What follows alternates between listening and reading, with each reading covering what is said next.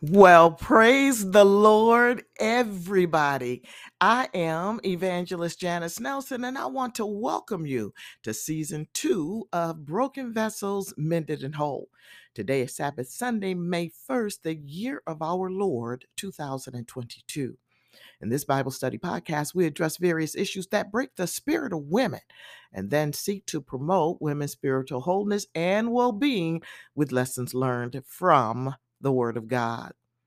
Ladies, if we are honest, most of us do not abhor evil. As a matter of fact, we naturally love sin as evidenced in our intrigue by the wrong done by other people. And further, by the fact that we do not want to part with the sins we ourselves are committing. But we must learn to hate sin. And we will if we get to know God. If we do not, we will increasingly hate God as seen in the way the masses reacted to Jesus Christ during his time on earth. Some people saw the holiness of Jesus and learned to hate sin and became his disciples.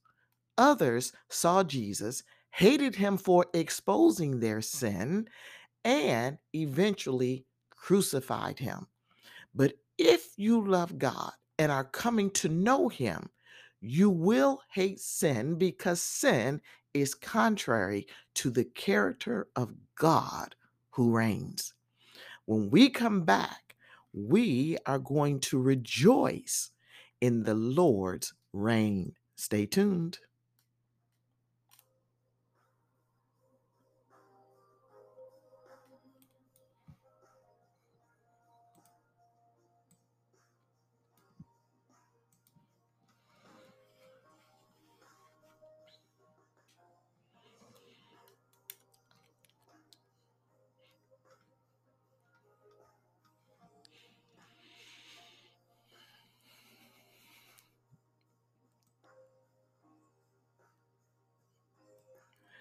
Welcome back to Broken Vessels Mended and Whole. Today we are going to rejoice in the Lord's reign. Our scripture reading is taken from Psalms chapter ninety-seven, verses one through twelve, and I will be reading from the New International Version of the Bible if you want to follow along with the scripture reading. Now, reading from the N I V, Book of Psalms, chapter ninety-seven, beginning at verse one, the psalmist writes, "The Lord reigns. Let the earth be glad. Let the distant shores rejoice. Clouds and thick darkness surround him. Righteousness and justice are the foundation of his throne. Fire goes before him and consumes his foes on every side. His lightning lights up the world. The earth sees and trembles. The mountains melt like wax before the Lord, before the Lord of all the earth. The heavens proclaim his righteousness, and all peoples see his glory. All who worship images are put to shame. Those who boast in idols worship him, all you gods. Zion hears and rejoices, and the villages of Judah are glad because of your judgments, Lord. For you, Lord, are the most high over all the earth. You are exalted far above all gods. Let those who love the Lord hate evil, for he guards the lives of his faithful ones and delivers them from the hand of the wicked. Let light shine or light shines on the righteous and joy on the upright in heart. Rejoice in the Lord, you who are righteous, and praise his holy name." May the Lord add a blessing to the reading and to the hearing of his word. Amen. Lady, Psalms ninety-seven begins by repeating two sentences from Psalms ninety-six. The Lord reigns. From Psalms ninety-six, verse ten, and let the earth be glad, from Psalm ninety-six, verse eleven. The theme of Psalm ninety-seven, just as it was in Psalm ninety-six, is the kingly reign of God. Although both Psalm ninety-six, which we studied last week, and Psalm ninety-seven our text today, both deal with aspects of kingly, king of the God's kingship. They have differing emphasis. For example, Psalms ninety-six delights in what is in store for the world when God returns to reign. But Psalm ninety-seven emphasizes the frightening and awesome side of God's reign. Yet God's reign is still a joyful event, but we should be under no illusions about what it involves. God's reign or God's rule will mean the confounding of all evil and the rule of perfect righteousness. So let's unpack Psalm ninety-seven. Psalm ninety-seven is divided into five stanzas. The first stanza is verse one. The second stanza is verses two through six. The third stanza is verse seven. So like verse one, verse seven stands alone. The fourth stanza is verses eight and nine. And the fifth stanza is verses ten through twelve. The first stanza, verse one, says, "The Lord reigns. Let the earth be glad. Let the distant shores rejoice." So right off the top, the psalmist declares, the Lord reigns, and God's reign is attributed to his deity, without which God would not be sovereign. Sovereignty requires other attributes, such as omniscience, which is the property of having complete knowledge, omnipotence, which is the possession of all power, free from all forms of bondage.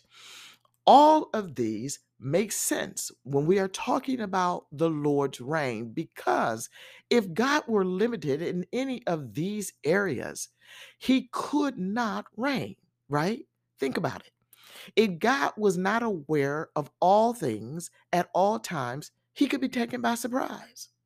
If God was not omnipotent, he would not be in control of the universe or any occurrences in the universe. If God was not free from the yokes of bondage, his actions would be controlled by events, including all unavoidable circumstances. If God was not sovereign, his love for you and for me could be thwarted by circumstances. And if God was not sovereign, his justice could be frustrated by injustice. Arthur Pink wrote that God's rule is, quote, "the foundation of Christian theology, the center of gravity in the system of Christian truth, the sun around which all the lesser orbs are grouped," end quote. The Lord's reign for Christians, our strength and our comfort, or it is our strength and our comfort in the midst of life's challenges. The second stanza, verses two through six, says, "Clouds and thick darkness surround him. Righteousness and justice are the foundation of his throne. Fire goes before him and consumes his foes on every side. His lightning lights up the world. The earth sees and trembles. The mountains melt like wax before the Lord, before the Lord of all the earth. The heavens proclaim his righteousness, and all peoples see his glory." When we read this stanza, we see various manifestations of God from Jewish history, such as the appearance of God to the people of Israel at Mount Sinai, found in Exodus chapter nineteen, verses sixteen through nineteen, which says, "On the morning of the third day, there was thunder and lightning, with a thick cloud over the mountain and a very loud trumpet blast. Everyone in the camp trembled. Then Moses led the people out of the camp to meet with God, and they stood at the foot of the mountain. Mount Sinai was covered with smoke because the Lord descended on it in fire. The smoke billowed up from it like smoke from a furnace, and the whole mountain trembled violently. As the sound of the trumpet grew louder and louder, Moses spoke, and the voice of God answered him. When this same phenomena occurred in Isaiah chapter six, verse five, Isaiah cried, "Woe to me, I am ruined." When Ezekiel saw the appearance of the likeness of the glory of God, in Ezekiel chapter one, verse twenty-eight, he says, "When I saw it, I fell face down." And in Daniel chapter seven, verse twenty-eight, Daniel said, "My face turned pale."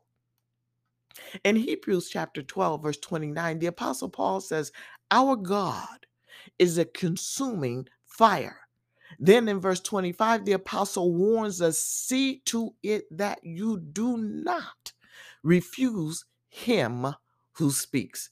This means do not take the Lord for granted. When you approach him, do so with joy, but also with reverence and in awe of who he is. Psalms ninety-five verse six says, "Come, let us bow down and worship. Let us kneel before the Lord, our Maker." Verse seven of our text has been set aside as a stanza unto itself, and it reads, "All who worship images are put to shame.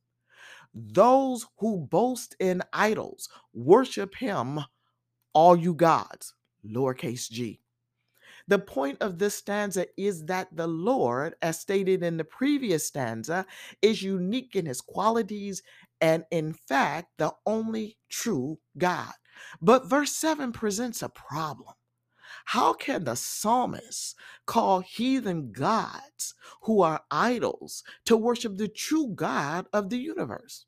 The, the psalmist says, "Worship him, all you gods," lowercase g. Now, that's a tall order. How is it that the psalmist calls on pagan gods or idol gods to praise the God against whom they rebel? Well, the theologian John Owen suggested three reasons. First, he says the appeal could have been intended to the nations that worshiped and served idols, meaning worship him, all you who serve idols. In other words, turn from false gods to the true God.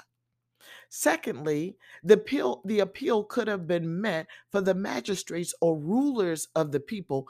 Elohim, E L O H I M, the Hebrew word translated as God's lower G. This is how Jesus translated Elohim when he was accused of blasphemy, because he called himself the Son of God. John ten, verse thirty-five through thirty-six says, "If he called them gods," lowercase g, "to whom the word of God," capital G, "came, and scripture cannot be set aside, what about the one whom the Father set aside at his very own and sent him into the world? Why then do you accuse me of blasphemy because I say I am God's son?" That's G with a capital G. Or a capital G, gods with a capital G. The third reason that the psalmist calls on pagan gods or idol gods to praise God against whom they rebel could have been because gods, lowercase g, refers to angels, and this may be the verse referred to in Hebrews chapter one, verse six, which says, "When God brings his firstborn into the world, he says, let all God's angels," God's apostrophe S, "let all God's angels worship him." The angels do worship God, at least holy angels do, and they praise him without ceasing. So the problem is not with the angels, but rather with people engaged in idol worship, despite the fact that they know, according to First Corinthians chapter eight, verse four, that an idol is nothing at all in the world and that there is no God but one. Ladies, what are the idols that you tend to worship? Is it self? Fame? Is it power? Sex? Or money? Stop selling your soul for idols. And why are you serving these lesser gods? Is it because you spend so little time with the one true living God that you know little about him? How foolish are we to have the Word of God, our Bible, possess the Holy Spirit who avails himself to help us understand and obey the Bible, but not spend time reading our Bible or drawing near to God, not developing an intimate relationship with him. We are foolish not to do this. In Psalm one nineteen, verse eleven, the psalmist says, I have hidden your word in my heart. I love this verse. I have hidden your word in my heart that I might not sin against you. In the fourth stanza, verses eight through nine, the psalmist returns to the theme of Psalm ninety-six, which we studied last week, the righteous judgment of God. He says, Zion hears and rejoices, and the villages of Judah are glad because of your judgments, Lord. For you, Lord, are the most high over all the earth. You are exalted far above all gods. That's God's lowercase g. Here, Zion and the surrounding villages are rejoicing because God has intervened in history to establish his righteous kingly rule over all the earth. This could very well refer to the special act of God for the salvation of his people, but Psalm ninety-six does not tell us enough to confirm this. Nevertheless, whether the historical reference might be the only complete fulfillment of his vision, must be the eventual return of Jesus Christ and his reign in his millennial kingdom at the end of this age. Only then will perfect justice come to the earth. There is no perfect justice now because the strong oppress the weak and the unscrupulous cheat the innocent. Criminals and per- perpetrators of horrible crimes are unpunished and go free. However, when Jesus returns, all of that will change. There will be perfect righteousness. The helpless will be defeated, liars confounded, and the guilty judged. And this will be grounds for the righteous to rejoice, as is the case in verse eight of our text, which says, Zion heals, hears and rejoices, and the villages of Judah are glad because your judgments, because of your judgments, Lord. In Revelation chapter nineteen, verse three, there is a threefold rejoicing over the fall of Babylon. The Bible says, Hallelujah! Salvation and glory and power belong to our God, for true and just are his judgments. He has condemned the great prostitute who corrupted the earth by her adulteries. The great prostitute was Jerusalem. He has avenged on her the blood of his servants. And again, they shouted, Hallelujah. The smoke from her goes up forever and ever. The final stanza of our text, verses ten through twelve, says, Let those who love the Lord hate evil, for he guards the lives of his faithful ones and delivers them from the hand of the wicked. Light shines on the righteous and joy on the upright in heart. Rejoice in the Lord, you who are righteous, and praise his holy name. This stanza is meant to encourage those who are living in bad times to hold true to their convictions, knowing that God will remain faithful to them and protect them as they do. They are told two things. First, in verse ten, hate evil. And second, in verse twelve, rejoice in the Lord, which is exactly what we saw at the end of the Revelation text I just read. Hallelujah. The first thing, hating evil, leads to the second thing, rejoicing. And notice the sequence of events in Psalm ninety-seven, verses ten through twelve. When we hate evil, God provides us with, first, protection, second, deliverance, third, light on our path through life, and four, joy. As such, hatred of evil leads to rejoicing, which is what we are told to do and what we will do if we know and love God. Ladies, if we are honest, most of us do not abhor evil. As a matter of fact, we naturally love sin as evidenced by our intrigue, by the wrong done by other people, and further by the fact that we do not want to part with the sins we ourselves commit. But we must learn to hate sin, and we will if we get to know God. If we do not, we will increasingly hate God, as seen in the way the masses rejected Je- Jesus Christ during his time on earth. Some people saw the holiness of Jesus and learned to hate sin and became his disciples.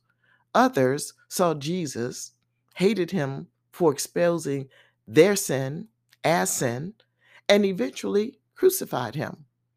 But if you love God and are coming to know him, you will hate sin, because sin is contrary to the character of the Lord who reigns. So considering our propensity to think better of ourselves than we should, how do we know if we are really coming to hate sin? Well, first, we must recognize that our hatred of sin must be universal, meaning that we must hate all kinds of sin. Second, our hatred of sin must be fixed, meaning there can be no appeasing of sin, but rather an abolishment of sin. Third, our hatred for sin must be more rooted affection than anger, because anger can be appeased, but hatred remains and opposes the thing hated. Fourth, we must hate sin wherever it is found, whether it is in ourselves or in others.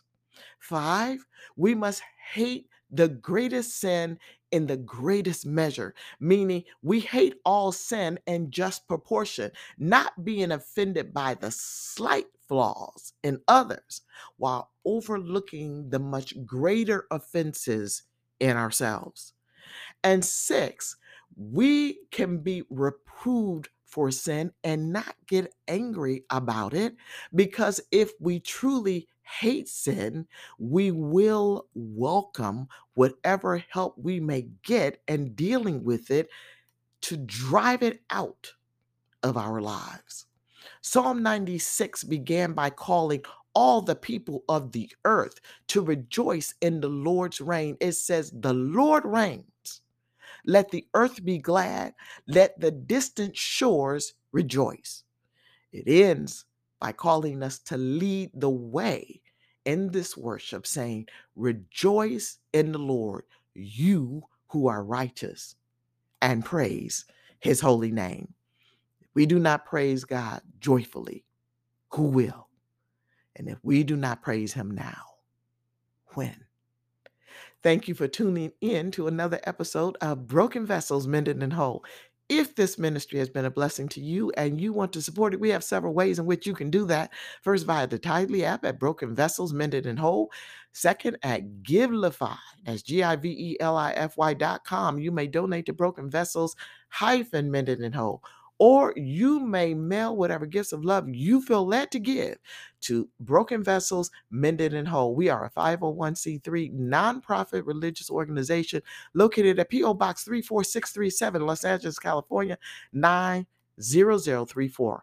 Join me next week for another episode of Broken Vessels Mended and Whole. And don't forget to check in with me today at twelve noon on Facebook Live at Evangelist Janice. That's J A N I S Nelson. In the meantime, take good care and may God continue to bless you. Amen.